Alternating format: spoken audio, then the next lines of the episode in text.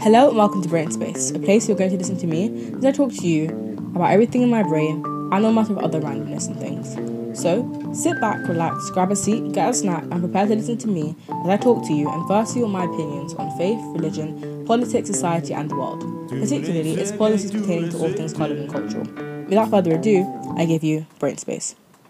So, for today's episode, we're going to be discussing grief and how I deal with grief, my experiences of it as a person of faith, a religious person, a Christian, a teenager, all those good things. So, just to give you some background knowledge, I've never really had much of an experience with grief as a like concept because I've had a few, like I've had of my fair few pets in my lifetime thus far, and all of them have died. But I didn't really feel that much attachment to most of them, so I wasn't really having like an emotional response to their deaths. As well as that, in terms of humans, you know, people around me, I didn't really lose anyone close to me or anyone that I was particularly, you know, bonded with. So I never really grieved, like in the sense, because I was more kind of sharing in other people's grief. So you know when something like every, something bad happens and everyone's sad, so you're sad by default because your atmosphere and your environment is sad.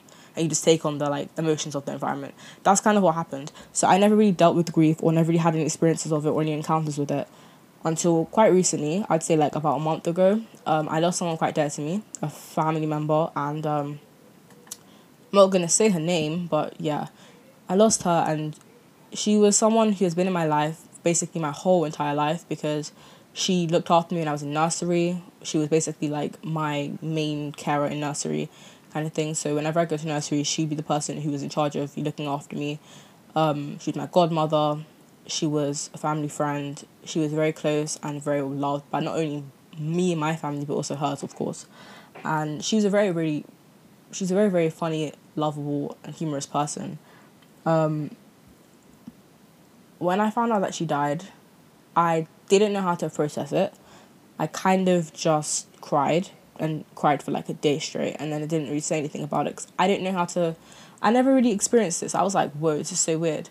So then I did a bit of research on grief as an idea because I wanted to kind of get a sense of what it was supposed to be like if I was feeling kind of the right way, if you get what I mean, like if I was experiencing it correctly or if I was doing it wrong. I, I know that sounds kind of bizarre. I can experience an, like an emotion wrongly, but trust me, I had to just do some research. And I came across something I'm pretty sure most people have heard of, and if you haven't, it's this idea of the five stages of grief, which are denial, anger, bargaining, depression, and acceptance. At first, I was like, yeah, this is absolute trash. It's utter garbage, nonsense. This is not going to happen. But as time passed, I recognized myself going through every single one of these stages. First, it was the denial, where not the first day, but like a few days later, after I got the news, I was just like, no, she's not dead. She's not. Like, she's she's not dead. Like, I promise you, she's not. Like, I was going through my head, I was like, this can't happen. This couldn't have happened. No, it's someone else. Like, it's just not happening. This is not real it's not true, all of these different kinds of like ideas. I was basically just saying this is not happening. I was refuting any kind of notion that meant that would make the the news real, even though unfortunately it was. Then came the anger and it was just it wasn't even like anger as such, it was just frustration, like pent up frustration, like hurt, upset. It was kind of a bundle of emotions. I was confused because for me, I was very numb throughout this process. I cried a lot, but it wasn't crying because I felt sad. I was just crying because I couldn't feel anything. And I felt like I wasn't grieving for her. I felt like I wasn't mourning properly because I wasn't sad as such. I was very numb and like emotionless. And so I got angry at myself because I was like, why aren't you doing this right, Joelle? You're not you're not grieving. Did you even like I started thinking to myself, oh my gosh, maybe you didn't even love her, like you don't even even love her enough to like cry for her and all this sort of thing. People would ask me how you feeling. I'm like, oh I'm okay about it, it's fine. I'm okay, it's fine. And I was getting really frustrated with myself because it was like, no matter what happened, no matter who talked to me about it, no matter how many times I went over it in my head, I just could not get the sadness. Like I was just feeling super duper numb and I was like, this is not gonna work. And I was super duper angry at myself and I was just really a ball of rage for a few weeks, slash days, I don't remember how long it was. And then came the bargaining thing. Well, let me just say, to put this into a bit more context, the day my godmother died was I didn't know she died on that day. Basically, I didn't find out the day she died. I found out the day afterwards. So on the day she died, I was feeling really bad. Like I just felt really, really bad. I didn't know anything that had happened, but I felt super bad, like emotionally, and like mentally I was like nope I don't feel well. I felt physically ill. I was having cramps. I was having pains. I was sad. I was crying. I kept I just kept crying and being upset and I just didn't know why. And then I found out the next morning that she had died right? Obviously the day before when I was experiencing all of these negative things. And a few weeks into the you know the process of mourning I started thinking it's my fault.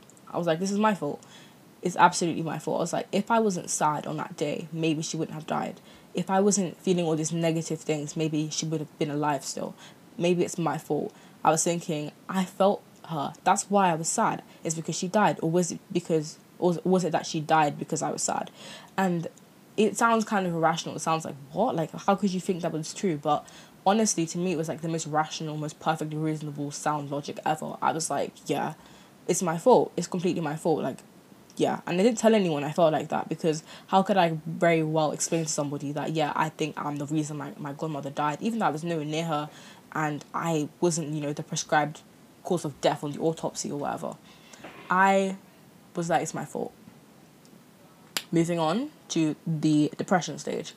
Obviously i was blaming myself but i was still upset because i wasn't upset. Like i was i was very just i was kind of distraught and I was emotionally tired and exhausted and fragile and I wasn't really sleeping properly I wasn't eating properly my my appetite was going up and down my mood was going up and down I was super duper tired all the time but then I couldn't sleep and I couldn't wake up but then I also couldn't sleep.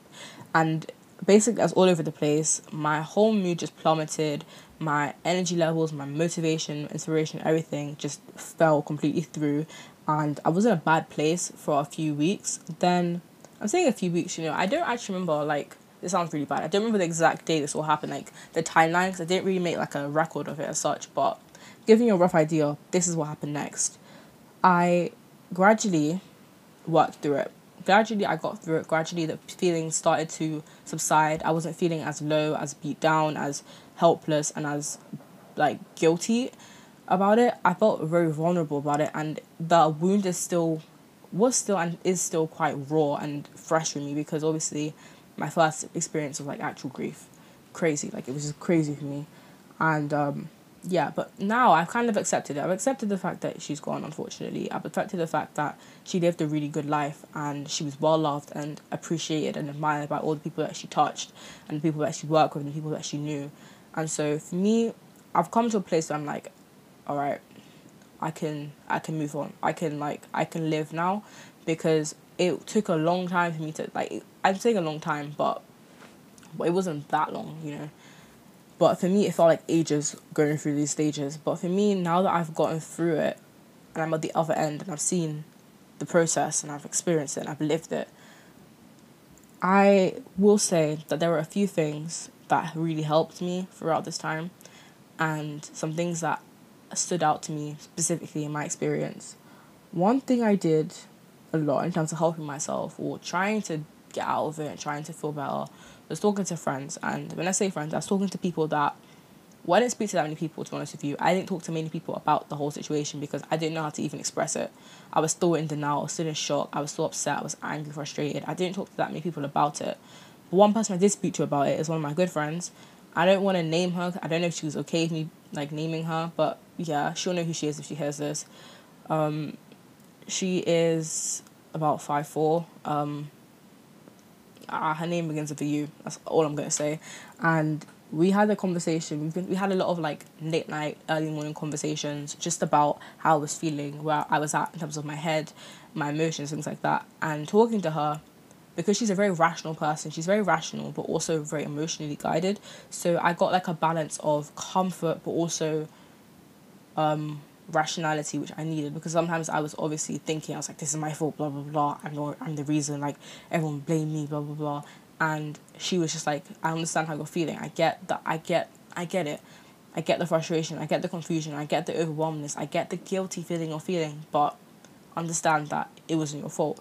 And the kind of conversations we had, the reassurance she was able to offer me and give me, really helped me to get through that because I think as a as a teenager I just didn't know what to expect. Obviously, being a teenager, you're going through the whole like puberty thing, adolescence, your head's everywhere, your hormones everywhere anyways. But then to go through that on top of all of that, as well as being in lockdown, it was crazy. it was absolutely insane. So I really just I'm really thankful for the fact that I had friends who were just there for me and that were really being supportive and helpful throughout that time. And even just little things like saying, Hey, how are you? starting conversations, sending me a picture, sending me a video. The things people did that they didn't even realise, I just want to thank you for it. So that is something that really helped me was talking to friends, people that are like minded, people that were just helping a lot. Another thing was throwing myself into my word.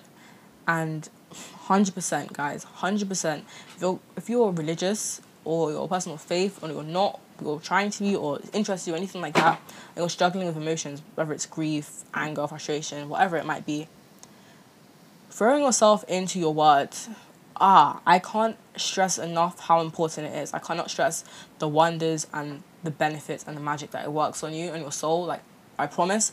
I'm not just hyping it up because I'm Christian. Like I'm being serious, guys. Like do it people hype up meditation, self reflection, all these like nice, peaceful things. Pray, guys. Read your word, immerse yourself in your faith and your religion. During this time, I started to read um, well, and study the books Acts, Proverbs, and Psalms. Um, and from those, there's a lot of talk of like encouragement, praying throughout difficult situations and at all times just giving God thanks, etc., etc. And I want to just give you three scriptures that were really, really, really helpful to me during this time. And they were Acts 3.16, which says, And his name through faith in his name hath made this man strong, whom you see and know. Yea, the faith which is by him having... Hold on. Let me start again, guys. Acts 3.16, And his name, through faith in his name, hath made this man strong, whom you see and know.